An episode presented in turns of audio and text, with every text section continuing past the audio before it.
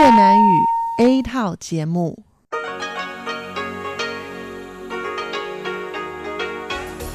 Đây là Đài Phát thanh Quốc tế Đài Loan RTI.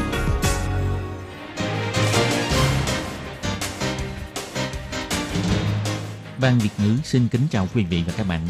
Đây là chương trình Việt ngữ Đài Phát thanh RTI được truyền đi từ Đài Loan.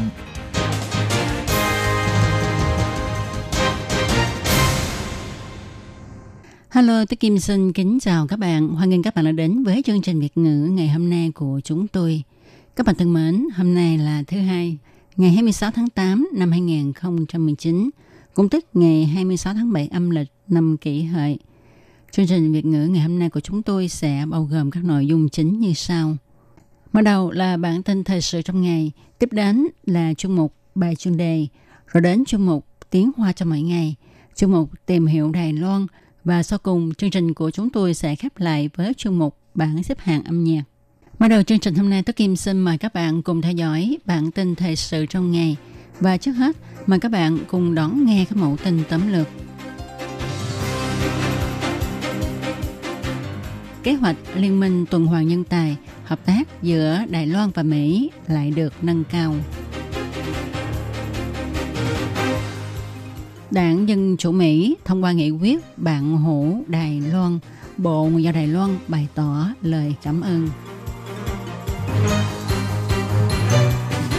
Tổng thống Thái Anh Văn cho biết, Bộ Giao thông đã bắt đầu triển khai đánh giá việc sửa chữa cầu vượt biển Bành Hồ.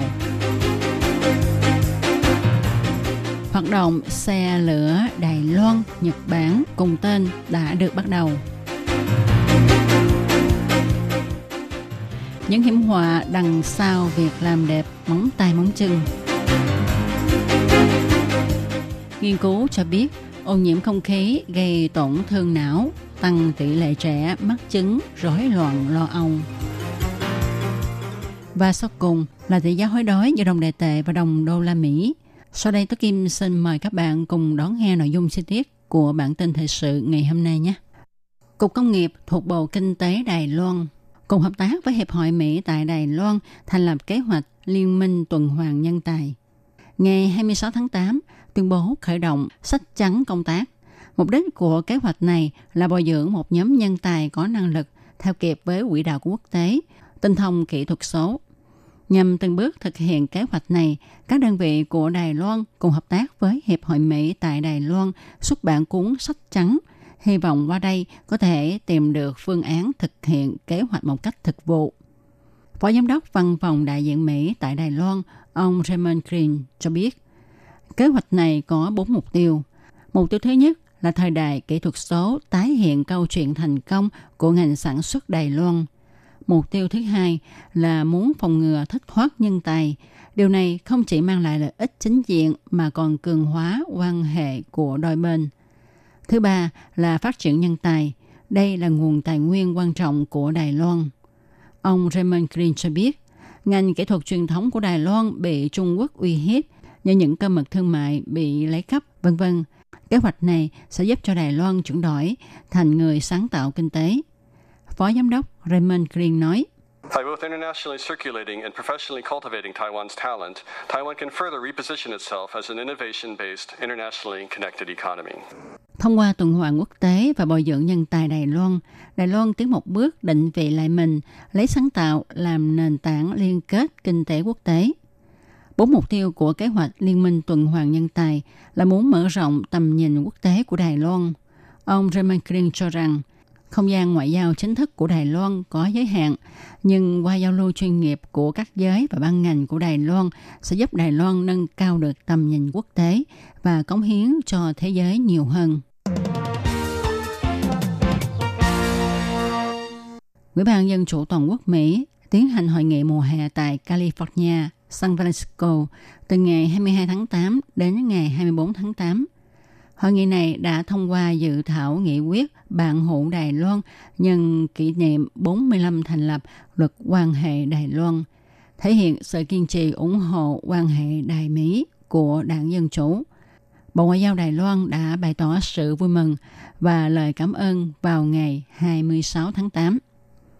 Dự thảo nghị quyết này biểu đạt Ủy ban Đảng Dân Chủ Toàn quốc lấy luật quan hệ Đài Loan làm lời hứa cho nền tảng của quan hệ Đài Loan-Mỹ, khẳng định Đài Loan tự do, xã hội cởi mở và chế độ dân chủ, ủng hộ Đài Loan tham gia vào Tổ chức Y tế Thế giới, Tổ chức Hàng không Dân dụng Quốc tế, Công ước khung của Liên Hiệp Quốc về biến đổi khí hậu và các tổ chức quốc tế khác. Ngoài ra, Ủy ban Đảng Dân Chủ Toàn quốc cũng khẳng định tầm quan trọng của Đài Loan đối với Mỹ tại châu Á. Đài Loan là đối tác đáng tin cậy, ủng hộ Đài Loan thông qua các phương thức cường hóa quan hệ hai bên. Nhân dịp kỷ niệm 40 năm thành lập luật quan hệ Đài Loan, các ban ngành hành chính, quốc hội, đảng Dân Chủ, đảng Cộng hòa của Mỹ và các giới tiếp tục không ngừng dùng hành động cụ thể, thể hiện sự kiên trì ủng hộ Đài Loan, khẳng định tự do dân chủ và mở cửa của Đài Loan. Bộ Ngoại giao Đài Loan cho biết, sắp tới sẽ tiếp tục hợp tác chặt chẽ với hai đảng của Mỹ, thâm hóa quan hệ đối tác, bạn hữu của hai bên. Hôm nay, ngày 26 tháng 8, Tổng thống Thanh Văn đi thị sát việc xây dựng giao thông và du lịch tại Bình Hồ. Đối với việc chính quyền địa phương tranh thủ xin kinh phí cho dự án sửa chữa cầu vượt biển Bình Hồ, bà cho biết sau khi cầu vượt biển Bành Hồ được sửa chữa lại, tại hai đầu của cầu được xây dựng thêm đường đê cho người đi bộ. Điều này ảnh hưởng đến sinh thái nơi đây. Khi được các bộ ngành tại Bành Hồ phản ánh, Bộ trưởng Lâm Gia Long thuộc Bộ Ngoại giao Đài Loan đã đến Bành Hồ khảo sát vào tháng 7 và sơ bộ đồng ý dự thảo ngân sách 20 triệu đài tệ, tiến hành đánh giá trước khi sửa chữa cầu. Sắp tới, sau khi ngân sách này được thông qua, thì sẽ có một cầu vượt biển hiện đại hóa. Tổng thống Thái Anh Văn còn cho biết, muốn cho Bình Hồ tiếp tục phát triển thì còn phải xây dựng thêm nhiều cơ sở hạ tầng nơi đây. Chính quyền địa phương eo hẹp về tài chính, nên sắp tới Trung ương sẽ hợp tác với địa phương toàn lực triển khai giúp Bình Hồ phát triển. Hoạt động 32 ga xe lửa của Đài Loan và Nhật Bản trùng tên nhau năm nay lại được tổ chức. Lần đầu tiên, ban tổ chức đã mời sinh viên trường đại học Shikoku của Nhật Bản đến tham quan các nơi của Đài Loan, trải nghiệm nét đẹp của Đài Loan và hóa thân thành đại sứ thân thiện cho du lịch Đài Loan. Điểm xuất phát của nhóm sinh viên này là ga xe lửa Tòng Sơn. Ngày 26 tháng 8, Cục Du lịch thuộc Bộ Giao thông Đài Loan đã mở cuộc họp báo về hoạt động này. Trưởng Cục Du lịch ông Châu Vĩnh Huy cho biết, đây là lần thứ ba chúng tôi tổ chức hoạt động này. Năm nay, Cục Du lịch đã cùng công ty đường sắt Shikoku của Nhật ký kết bản ghi nhớ xúc tiến tham quan du lịch đường sắt Đài Nhật. Do đó, đặc biệt mời sinh viên của trường đại học Shikoku đến Đài Loan. Cục Du lịch Đài Loan nhắc đến, lần hoạt động này lấy ga xe lửa Tòng Sơn làm điểm xuất phát vì ga xe lửa Tòng Sơn của Đài Loan và ga xe lửa Tòng Sơn tại Shikoku là hai ga kết nghĩa vào năm 2013. Đồng thời, đây cũng là điểm khởi đầu của tuyến đường số 1 du lịch quanh đảo Đài Loan bằng xe đạp nên rất có ý nghĩa. Ngoài ra, toa xe lửa chạy ở nhánh xe lửa tập tập được vẽ hình con mèo báo. Gần đây bị mọi người cho là giống con báo. Trưởng cục du lịch ông Châu Vĩnh Huy thấu lộ, đoàn thiết kế đã hoàn thành hình vẽ con mèo báo mới. Tổng cộng có 3 bản vẽ và đã được Trung tâm Động vật đặc thù, chuyên gia về động vật và chuyên gia về mèo báo nhận định. Dự tính sẽ lựa hai bản vẽ để vẽ lên toa xe. Mục đích hội họa trên toa xe này quan trọng nhất là nói lên được nét đặc sắc của chuối, ngành nghề của địa phương sau trận động đất vào năm 1999. Làm đẹp cho móng tay móng chân của mình với các màu sắc đa dạng, lấp lánh và hình thù đặc biệt đang là xu hướng của phái đẹp hiện nay. Nghệ thuật làm neo đã thịnh hành trong nhiều năm qua, nhưng bạn có biết không, nếu như ta không chú ý bảo dưỡng móng thì có thể ảnh hưởng xấu đến sức khỏe. Khi móng của bạn được tô màu lên hay đắp bột neo, gen đẹp đẽ mà bạn không làm sạch hay bảo dưỡng móng thì mối nguy hiểm luôn tiềm ẩn dưới móng hay là trên da của bạn. Chuyên gia cho biết, tình trạng thường gặp nhất là viêm chung quanh móng. Khi ấn vào da thì chảy mũ hôi và tình trạng này thường sẽ lan dần đến đầu ngón. Do chứng viêm móng này sẽ gây nguy hại đến sức khỏe, nên bác sĩ sẽ phải điều trị bằng thuốc kháng sinh. Chất aridic ester, chất không thể thiếu trong dầu sơn móng tay, có thể gây triệu chứng dị ứng và hóa chất để móng tay giả dính vào móng tay thiệt sẽ có thể gây viêm da do tiếp xúc, khiến cho bệnh nhân ngứa ngáy vô cùng khó chịu. Đa số bệnh nhân thường không đến cho bác sĩ điều trị sớm, nên chứng viêm móng đã lan rộng. Không ít người sau khi lớp da dày quanh móng đã chuyển sang màu vàng thì mới phát hiện mình bị viêm. Sau một thời gian, móng tay sẽ rụng. Nhiễm nấm là bệnh thường thấy trong các bệnh của móng. Cần phải có thời gian điều trị lâu dài, do phải diệt hết nấm móng. Tiếp nhận quá trình điều trị cần thiết cho đến khi móng không bị tái đi tái lại. Nơi bị nhiễm nấm cần phải định kỳ bôi thuốc và việc bảo dưỡng móng sau đó cũng khá là quan trọng. Chuyên gia còn mách báo nếu bạn thường hay đắp móng thì lâu lâu cũng nên để cho móng có thời gian nghỉ ngơi để thở. Ống khói nhà máy không ngừng tuôn ra từng cột khói, lại thêm khói thải từ các loại xe, gây ô nhiễm không khí, ảnh hưởng đến thế hệ đời sau của chúng ta. Theo nghiên cứu cho thấy, ô nhiễm không khí gây ảnh hưởng đến học môn của đại não và khống chế lượng insulin, gây tổn thương hệ thần kinh trung ương của trẻ em, dẫn đến các bệnh về thần kinh hay tăng tỷ lệ trẻ mắc chứng rối loạn lo âu. Ô nhiễm không khí tại Đài Loan cũng nghiêm trọng không kém. Như ở Cao Hùng, trong một năm thì có 230 ngày có cảnh báo về mức độ ô nhiễm không khí không có lợi cho nhóm người dễ bị dị ứng. Bác sĩ Lưu Đại Linh nói, từ 0 đến 3 tuổi là giai đoạn phát triển quan trọng của não, Do đó, phụ huynh nên cố gắng tránh không nên cho trẻ ra ngoài trời khi không khí ô nhiễm nghiêm trọng. Khoai tây chiên là món mà trẻ em ưa thích. Tuy nhiên, cha mẹ thường lo lắng trẻ ăn quá nhiều sẽ ảnh hưởng đến sức khỏe. Chuyên gia dinh dưỡng Cao Tuệ Sang cho biết, nếu như trẻ em quá thích món khoai tây chiên thì phụ huynh cũng có thể cho trẻ ăn nhưng nên bớt lượng muối cho vào khoai tây chiên. Vì sức khỏe của con trẻ, phụ huynh nên cảnh giác với sự ô nhiễm không khí cũng như thức ăn của trẻ em.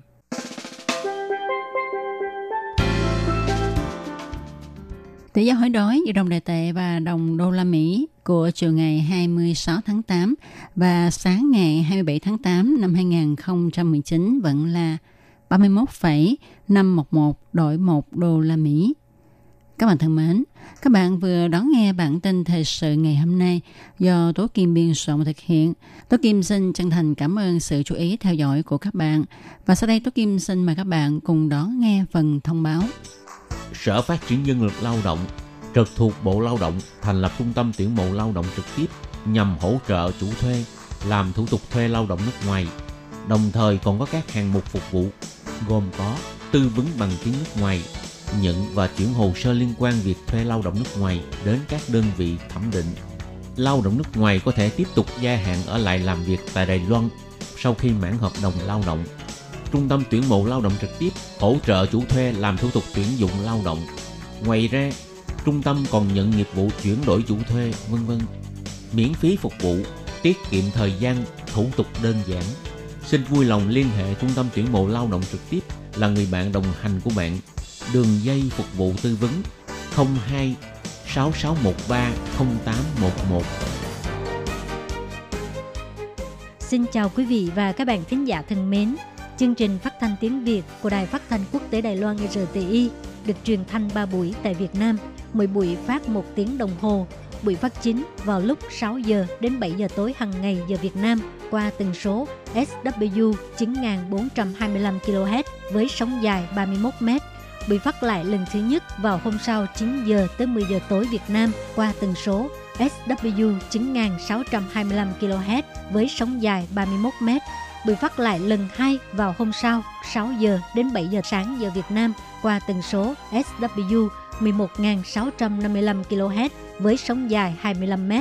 Ngoài ra, tại Giang Nghĩa, Vân Lâm và Đài Nam có thể đón nghe chương trình phát thanh tiếng Việt qua tần số AM 1422 kHz vào lúc 7 giờ tới 8 giờ tối mỗi thứ ba hàng tuần và đón nghe chương trình giờ phát lại vào lúc 10 giờ tới 11 giờ sáng giờ Đài Loan qua tần số AM 1422 kHz. Và sau đây xin mời các bạn tiếp tục đón nghe nội dung chương trình hôm nay.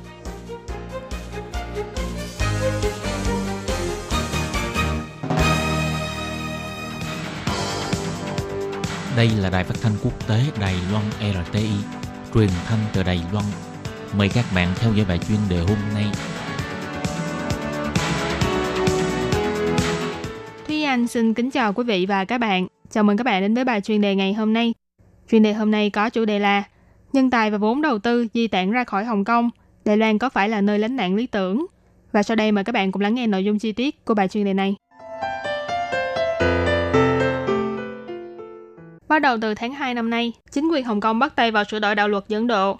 Người dân Hồng Kông lo lắng rằng một khi đạo luật này được thực thi, thì chính phủ Trung Quốc sẽ càng danh chính ngôn thuận can dự vào Hồng Kông, bắt giam những người bất đồng chính kiến tại Hồng Kông, ép buộc họ phải cải tạo tư tưởng. Hành động này xâm phạm nghiêm trọng đến tự do dân chủ của Hồng Kông. Vì vậy, đông đảo người dân đã cùng xuống đường biểu tình nhằm phản đối đạo luật này. Chính phủ Hồng Kông đã không phản hồi hoặc nhượng bộ đối với những yêu cầu của đoàn người biểu tình. Vì thế, quy mô của cuộc biểu tình càng lúc càng lớn hơn. Người Hồng Kông bãi công, bãi khóa, bãi chợ, bao vây viện lập pháp, sở cảnh sát và sân bay để kháng nghị, khiến cho vận tải hàng không trì trệ. Những xung đột giữa cảnh sát và người dân càng lúc càng nghiêm trọng hơn.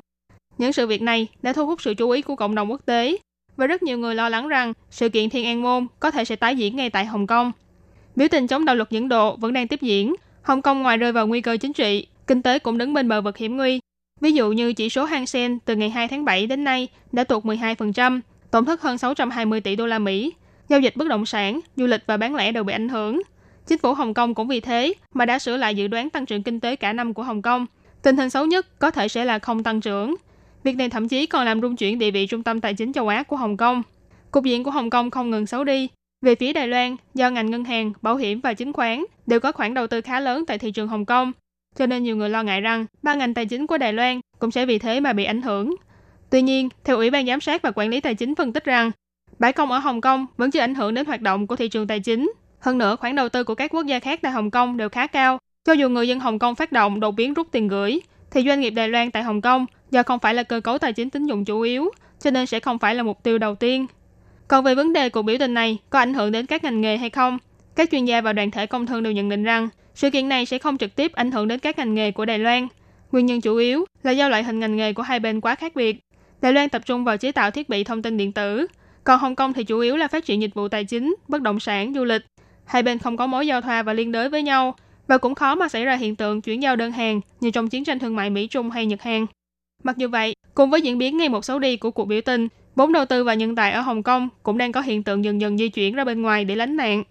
Chủ tịch Tổng hội Thương nghiệp Toàn quốc, ông Lại Chính Nhật cũng từng nhắc đến, do cuộc biểu tình phản đối đạo luật dẫn độ của người dân Hồng Kông mà số người Hồng Kông di dân đến Đài Loan để mua nhà tăng lên đáng kể. Ông Lại Chính Nhật cũng lấy ví dụ từ những giao dịch nhà ở của công ty mình cho biết, những tuần vừa qua, khách hàng đến xem và mua nhà đa số là người Hồng Kông, tần suất và số lượng đều tăng lên khá nhiều so với trước đây.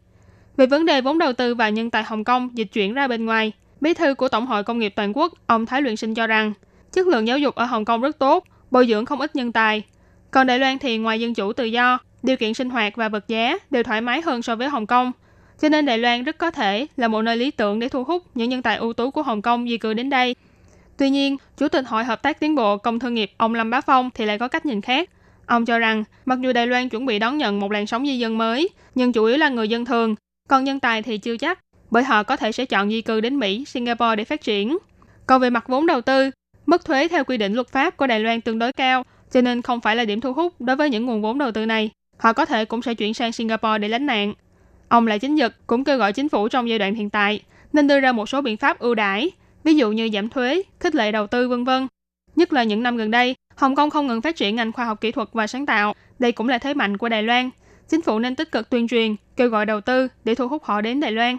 Chủ nhiệm Trung tâm Dự đoán Kinh tế thuộc Viện Nghiên cứu Kinh tế Đài Loan, ông tô Minh Đức chỉ ra, Đài Loan thiếu hụt nhân tài ở mảng chuyên môn cấp cao, còn Hồng Kông do chủ yếu phát triển ngành tài chính, bất động sản, cố vấn đầu tư, cho nên những nhân tài cấp cao có năng lực tiếng Anh tốt, sức cạnh tranh quốc tế cao đều là mục tiêu săn đón của các doanh nghiệp quốc tế. Nhưng mức lương hay phúc lợi xã hội của Đài Loan đều không lý tưởng như những quốc gia khác, cho nên đây sẽ là một thử thách cho Đài Loan trong việc thu hút nhân tài. Cuộc đấu tranh phản đối đạo luật dẫn độ, người Hồng Kông đấu tranh đòi tự do dân chủ, họ đã phải trả giá rất lớn cho chính trị, kinh tế và an toàn tính mạng.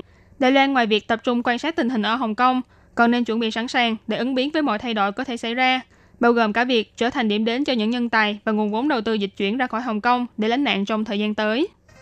Các bạn thân mến, vừa rồi là bài chuyên đề ngày hôm nay do Thúy Anh biên tập và thực hiện. Cảm ơn sự chú ý lắng nghe của quý vị và các bạn. Thân ái chào tạm biệt và hẹn gặp lại.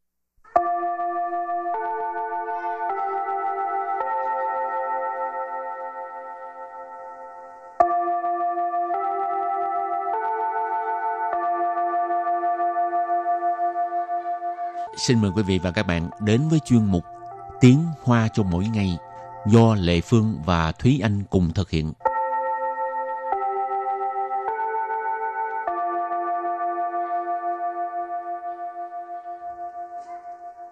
Thúy Anh và Lệ Phương xin kính chào quý vị và các bạn. Chào mừng các bạn đến với chuyên mục Tiếng Hoa cho mỗi ngày ngày hôm nay. Sắp đến ngày lễ tình nhân trắng rồi. Thúy Anh định đi đâu để mà chúc mừng cái ngày lễ tình nhân của mình? Thì có lẽ là đi uh, vào trung tâm thành phố hoặc là đi dạo một công viên nào đó rồi uh, ăn sô cô la.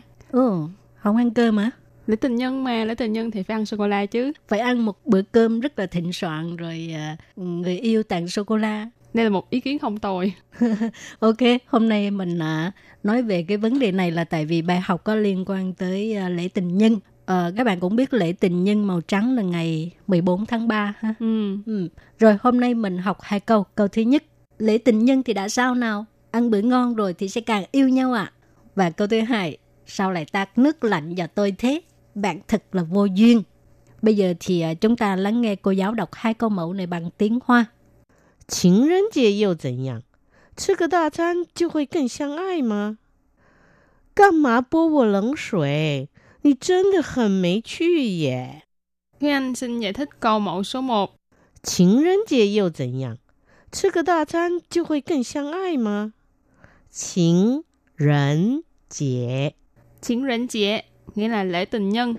Chế từ Hán Việt của nó là tiết, là ý chỉ là một ngày lễ Tết nào đó. Thì thường là các bạn có thể đặt đằng trước chữ chế để chỉ về một ngày lễ nào đó, chẳng hạn như Sân Tan chế sẽ là ngày Giáng sinh.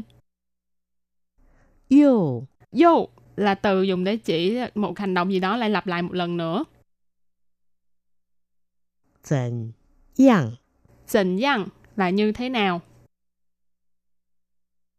Chứ. Chứ là ăn. Đà chán. Đà chán là ăn bữa thịnh soạn. Chiều hội. Chiều hội là sẽ. 更 Cân là một từ dùng để chỉ mức độ. 相爱 Xiang ai nghĩa là yêu nhau. 吗？ Ma là từ dùng để hỏi. Và sau đây mời các bạn cùng lắng nghe cô giáo đọc câu mẫu bằng tiếng Hoa. 情人节又怎样？吃个大餐就会更相爱吗？情人节又怎 样？吃个大餐就会更相爱吗？ Câu này có nghĩa là lễ tình nhân thì đã sao nào? Ăn bữa ngon rồi thì sẽ càng yêu nhau ạ. À? Và câu thứ hai, sao lại tạt nước lạnh vào tôi thế? Bạn thật là vô duyên. 干嘛泼我冷水？你真的很没趣耶！ Bây giờ Lê Phương xin giải thích câu 2 ha.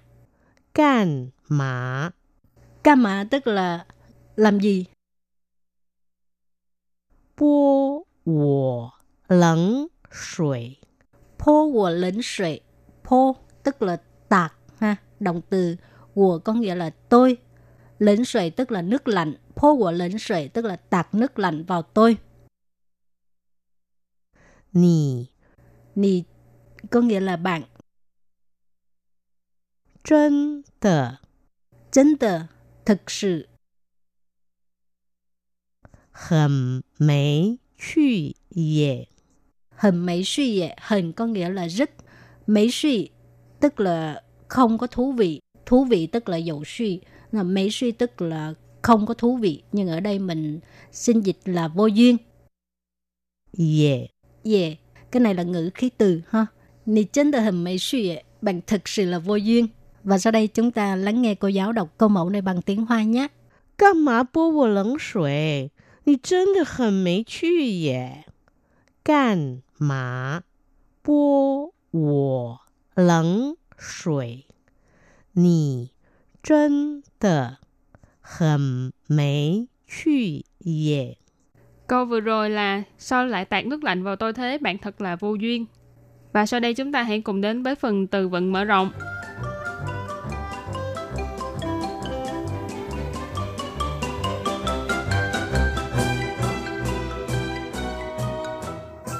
随俗，随俗， Suy sú nghĩa là tùy tục. Đây là từ Hán Việt. 盲从，盲从， Mãng trống có nghĩa là theo đuổi mù quáng. 应景，应景， Yên chỉnh nghĩa là hợp với không khí. Ý là khi mà mình làm một việc gì đó là mình phải hợp với không khí xung quanh của cái sự việc đó. Sú chi Sú chi Sú chi có nghĩa là quê mùa. Và sau đây chúng ta cùng đặt câu với những từ vựng mở rộng này. Từ đầu tiên là suy sú, nghĩa là tùy tục. Chơ lì mấy cái rần tố chơ mà zuo, chơ giao zuo ru jing suy sú. Chơ lì mấy cái rần tố chơ mà zuo, chơ giao zuo ru jing suy sú.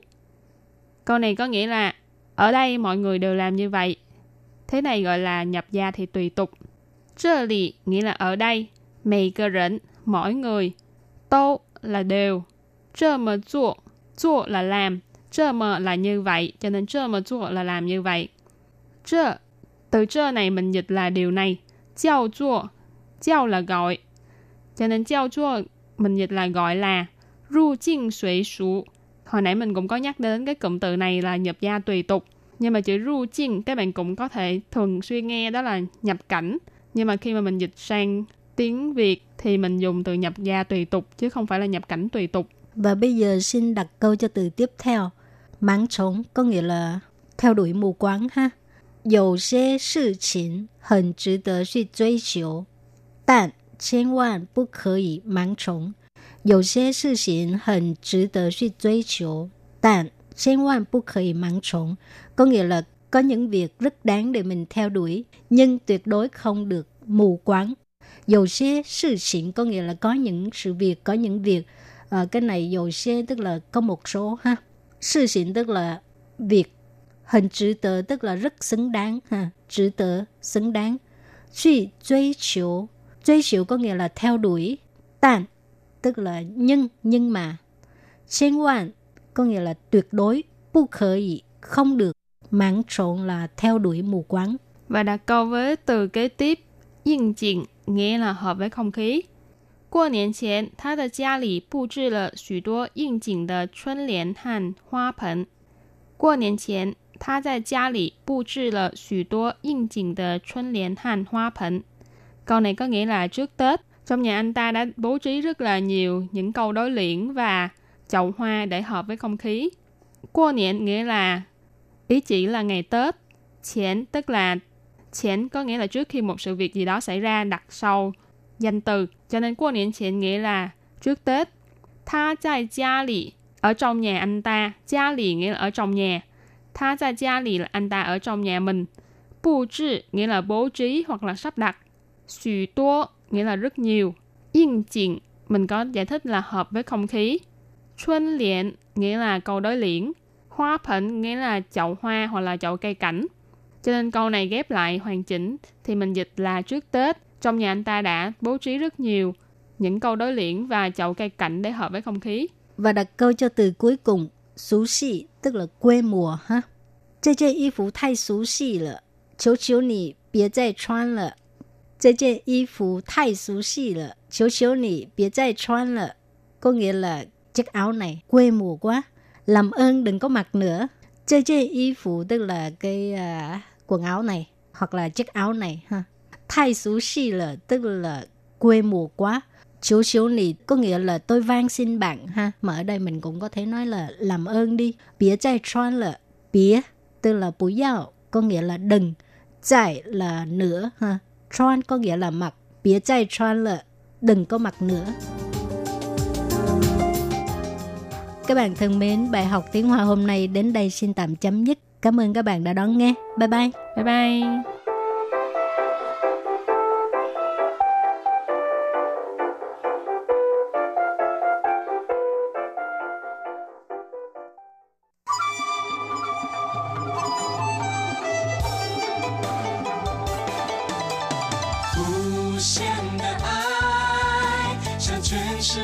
敞开，永恒的关怀，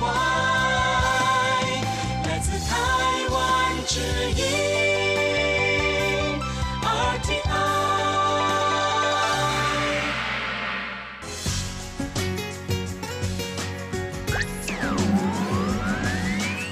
Quý vị đang đón nghe chương trình Việt ngữ Đài RTI truyền thanh từ Đài Loan.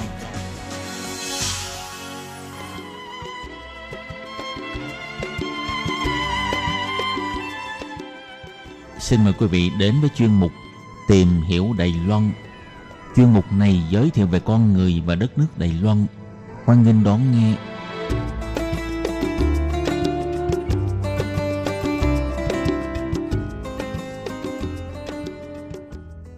Các bạn thân mến, Hải Ly xin chào các bạn. Hoan nghênh các bạn đến với chuyên mục tìm hiểu Đài Loan vào thứ hai hàng tuần.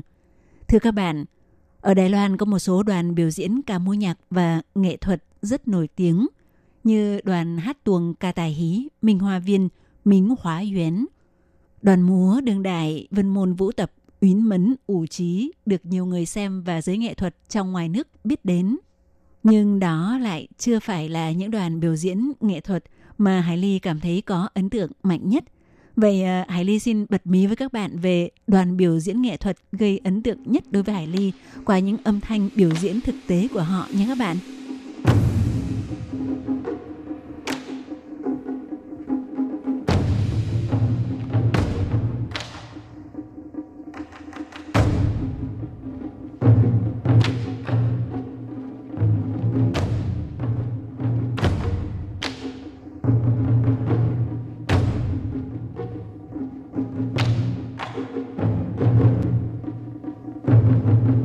Thì vừa rồi là tác phẩm Chin Kang Sin, tiếng Anh là Meeting with Varasattva. Hải Ly xin được tạm dịch là Cuộc hội ngộ với Bồ Tát Kim Cang Tát Đòa là một tác phẩm nổi tiếng của đoàn biểu diễn chống nghệ thuật kết hợp với vũ đạo của Đài Loan. Đó là đoàn biểu diễn chống nghệ thuật yêu nhân thần cổ, yêu rấn sấn củ. Với hình ảnh những nam nghệ sĩ đánh trống thì có thân hình vạm vỡ cường tráng, nữ thì đầy khí chất, kết hợp với phong cách biểu diễn vừa mềm mại uyển chuyển lại vừa tràn đầy sinh lực với những động tác vũ đạo đương đại vừa mang đậm nét tâm linh lại giàu nét nghệ thuật khiến cho mỗi khi đoàn trống yêu nhân thần cổ đi biểu diễn ở đâu thì bất kể là trong hay ngoài nước đều nhận được những tràng vỗ tay dài không ngớt của người xem. Thưa các bạn, vậy trong chương trình hôm nay Hải Ly xin mời các bạn cùng tìm hiểu về quá trình ra đời, phong cách biểu diễn cũng như những nét đặc sắc của đoàn biểu diễn nghệ thuật này nhé. Thì ờ, trước hết, chúng ta hãy cùng nhau tìm hiểu về tên gọi cũng rất đặc biệt của đoàn biểu diễn nghệ thuật này, đó là yêu nhân thần cổ, yêu rấn sấn cổ. Trước tiên thì chữ yêu Tiếng Trung đọc là yêu với bộ nhân ở bên cạnh. Rấn sự pháng là chỉ người diễn kịch hay à, còn có ý nghĩa là đào kép trong biểu diễn kịch truyền thống của Trung Quốc. Do đó chữ yêu nhân, yêu rấn ở đây là chỉ người biểu diễn. Chữ thần, sấn chỉ sự tĩnh lặng, không còn cái tôi của bản thân trong điều kiện tập trung tinh thần cao độ.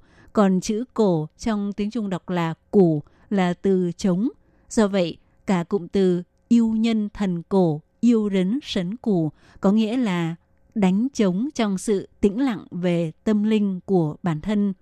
Vào hơn một nghìn năm trước, thì những vị thiền sư Trung Quốc từng nói rằng nhà nghệ thuật thực thụ thì phải hòa quyện được đạo, tức sự tu luyện tâm linh trong cuộc đời của bản thân mỗi người với nghệ, tức sự học hỏi nghệ thuật và kỹ năng hòa là một vào trong một con người, tức là đạo nghệ hợp nhất, tạo ỷ hứa y và đạo nghệ hợp nhất cũng chính là mục tiêu sáng tác và mục tiêu cuộc sống của đoàn biểu diễn nghệ thuật này.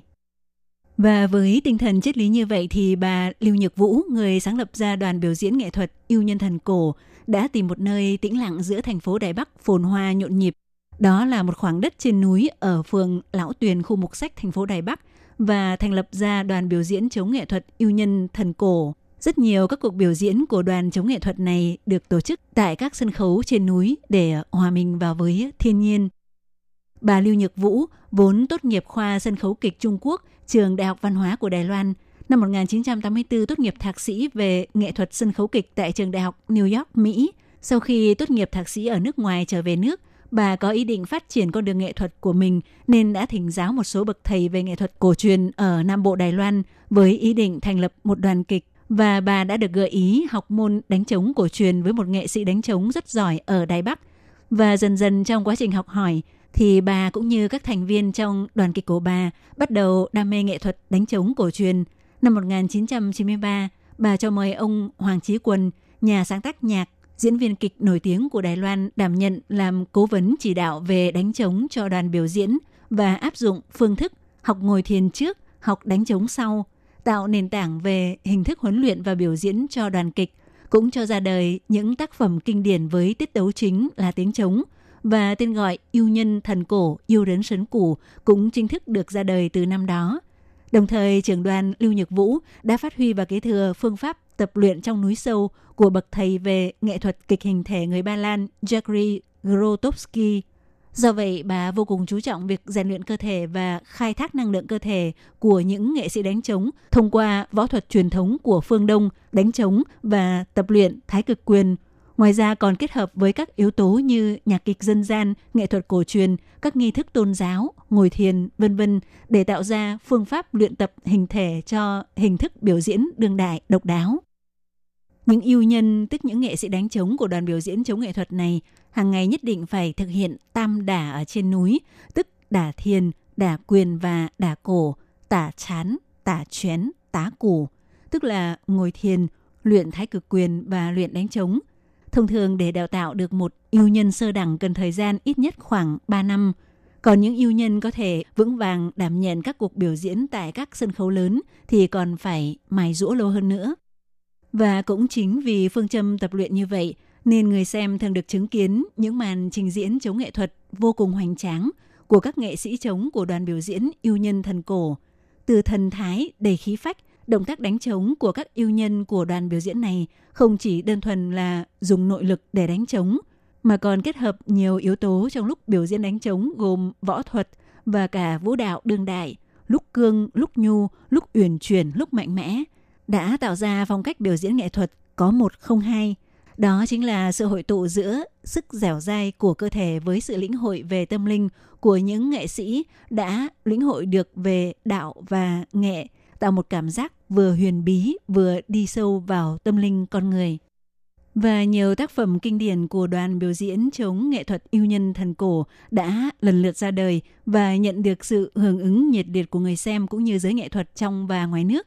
Sau 10 năm thành lập, năm 1998, tác phẩm Thinh Hải Chư Shin, Hải Ly xin được tạm dịch là Nghe tâm sự của biển, được tờ Nhật báo Thế giới của Pháp bình chọn là tác phẩm xuất sắc nhất tại lễ hội nghệ thuật Avignon của nước này.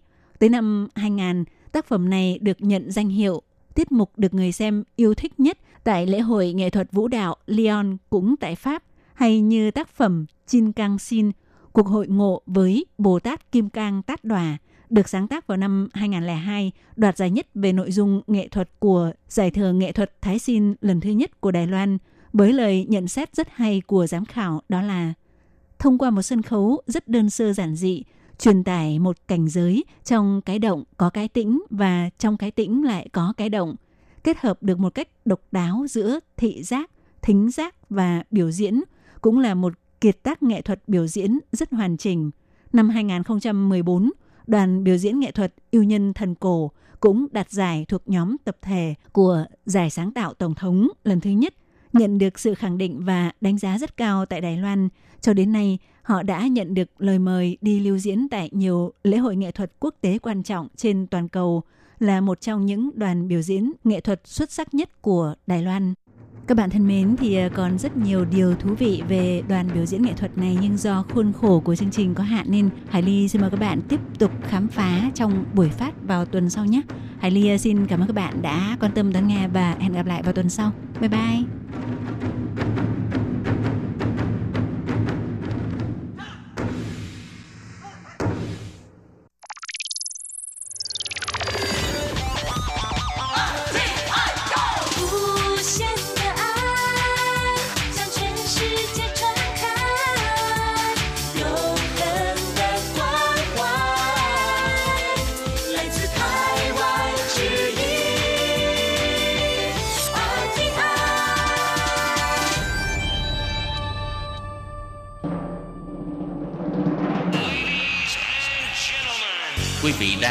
Chương trình Việt ngữ Đài RTI truyền thanh từ Đài Loan.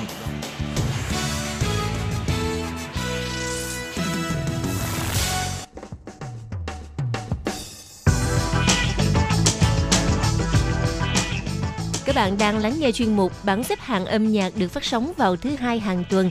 Đây là một chuyên mục hứa hẹn sẽ mang đến cho các bạn những ca khúc và những album thịnh hành nhất, nổi tiếng nhất trong làng nhạc hoa ngữ. Nào bây giờ thì hãy gác bỏ lại tất cả những muộn phiền và cùng lắng nghe bảng xếp hạng âm nhạc cùng với Tường Vi.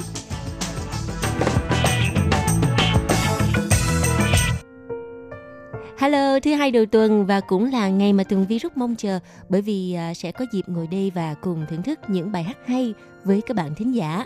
Mở đầu cho bảng xếp hạng âm nhạc tuần này là vị trí thứ 10, giọng hát của nữ ca sĩ Rống Chùa ở Dung Tổ Nhi với ca khúc mang tên Chẳng Ta. Growing Up, mời các bạn cùng lắng nghe. 也不是因为学会适应了挣扎，也 也许开始学会认识你我他。我曾以为那就是长大，还记得那无惧的盛夏。还记得吗？年轻的花，那一趟未知的列车，悄然它出发，丢下行李去吧。长大了吗？世界不完美吧？拥挤的城市里。寻找自己的伟大。长大了吗？是不是太复杂？累了时候问自己你。 Ní Tổng của số的mà anh có hiểu em nói gì không? Đó là ca khúc giành được vị trí thứ 9 trong tuần này với giọng hát của nữ ca sĩ Lùi Chẳng, Lữ Tường. Mời các bạn cùng thưởng thức.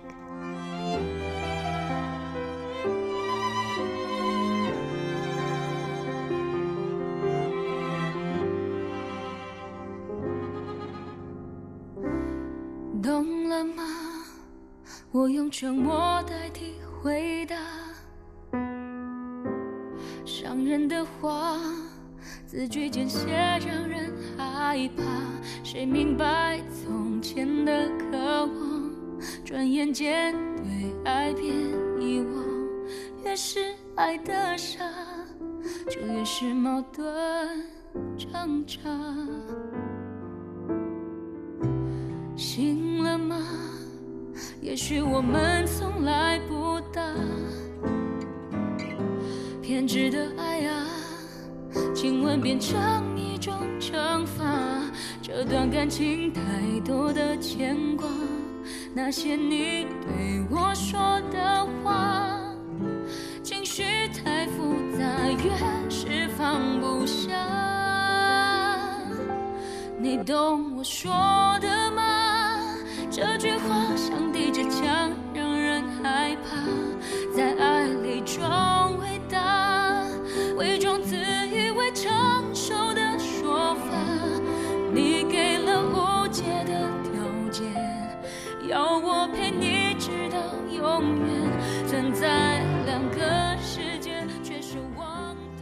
Nào và bây giờ là ca khúc đã giành được vị trí thứ 8. Quang Tiên Trong, Vượng Định Trung với ca khúc mang tên月亮, Mặt Trăng. 当你抬头看月亮的时候，我也看到了你的困惑。其实不知道该怎么说， 生活。每天晚上只有自己的时候，吃饭的时候，放空的时候，什么什么敲住我胸口，拉开我的领口，发现你在里头，我的心中整个星空都在闪烁，原来你就是我的脉搏，心之随时都在呼唤我，呼唤我掉进。Trong vài tuần qua thì luôn có mặt của nam ca sĩ Châu Xin Trợ, Châu Hưng Triết. Và tuần này anh đã giành được vị trí thứ bảy với ca khúc mang tên Trong yu léo trẻ tự do. Cuối cùng thì đã hiểu được tự do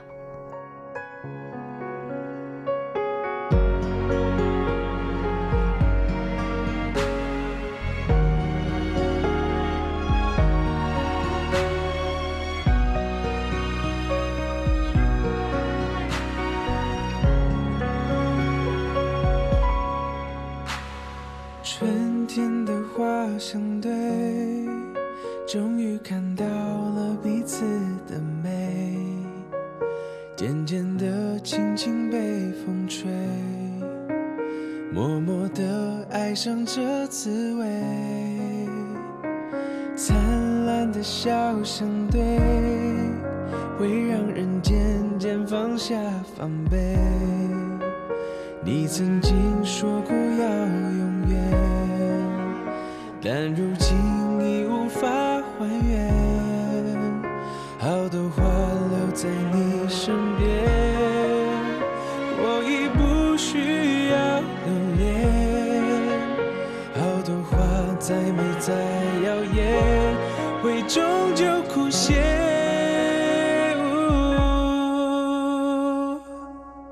我终于了解自由。是心碎了后才懂是安静的时候是没有人守候也不需要任何人在身等候我终于了解你我是最美丽的擦肩而过没有了你的我还是一样洒脱 Nữ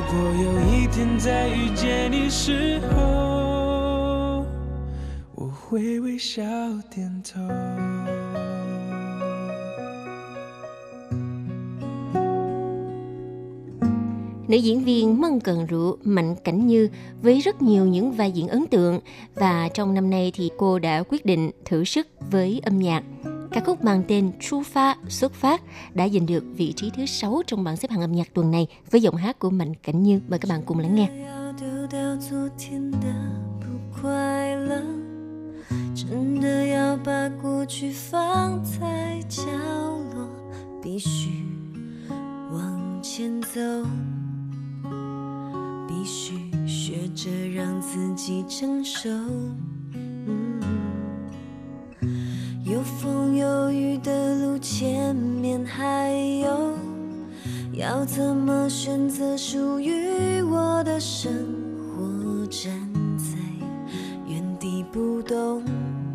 或者叹息年华已老，出发到另一个新的地方。生命的过程就像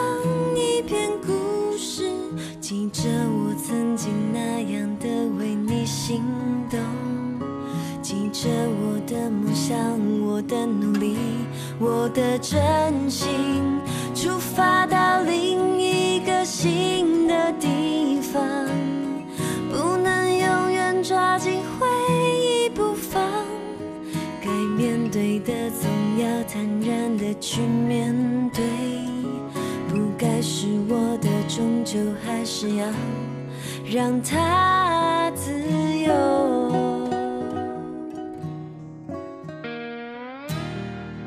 Giờ đây thì à, bảng xếp hạng âm nhạc còn lại 5 vị trí cao nhất.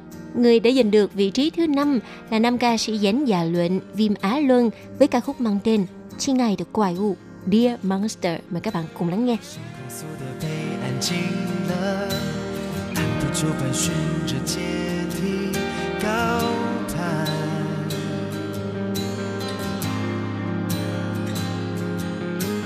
棱角全都被磨平了。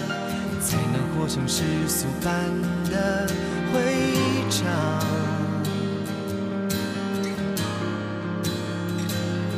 你看，理想大道，奋不顾身的绵羊，活在经济游乐场。我拒绝被绑架的思想。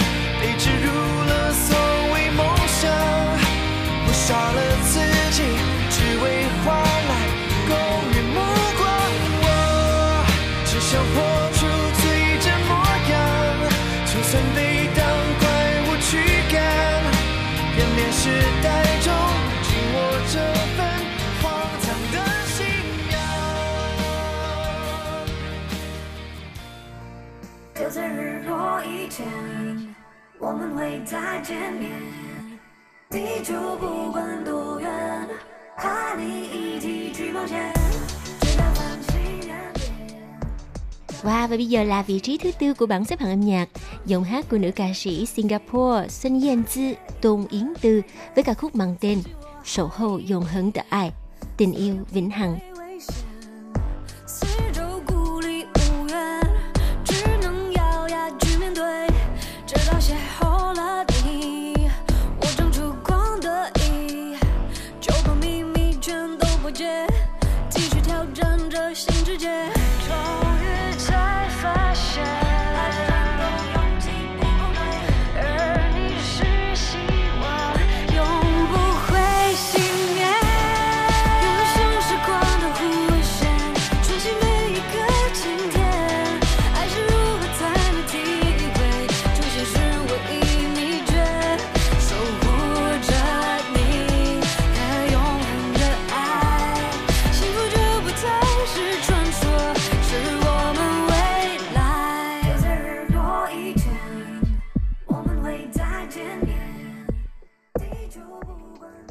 cứ hở mà ra ca khúc mới thì nam ca sĩ Bi Su Jin Bi nhất định là sẽ có mặt trong bảng xếp hạng âm nhạc trong suốt nhiều tuần.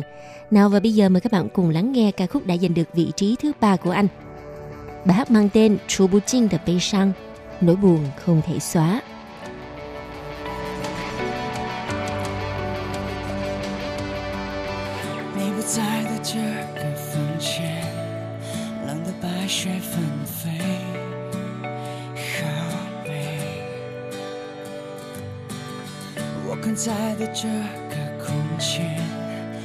到黑着眼圈，又失眠，相框里的回忆太优雅的坠毁，玻璃般的心碎分割不了从前，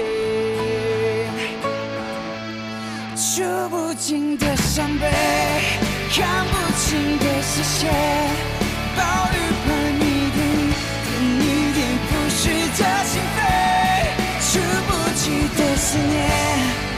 回不去的世界黑洞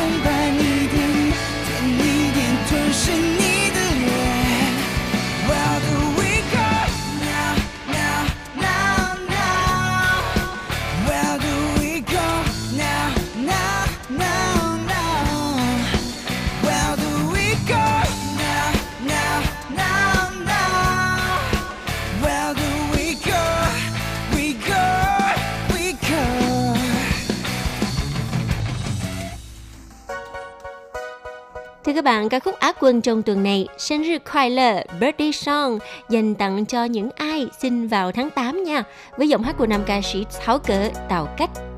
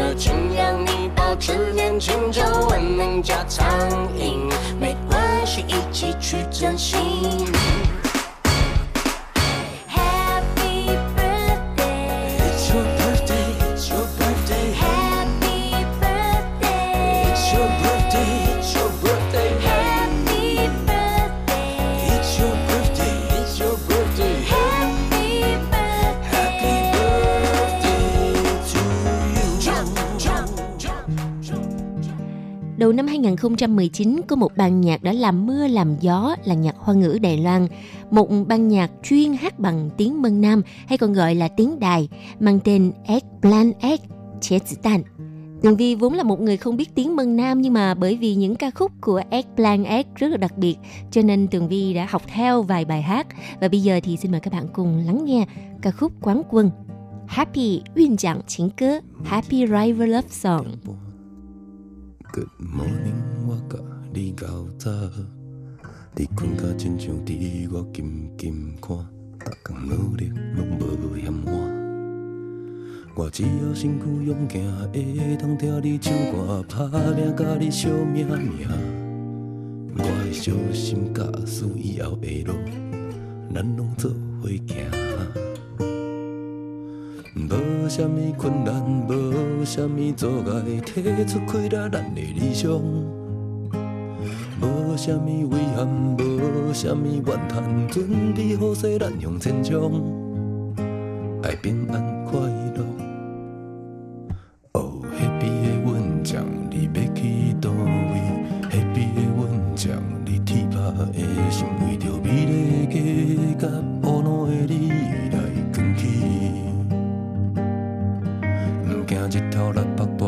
雨来压这苦做这甜。你叫我爱认真，不要玩手机，开车一定爱看头前。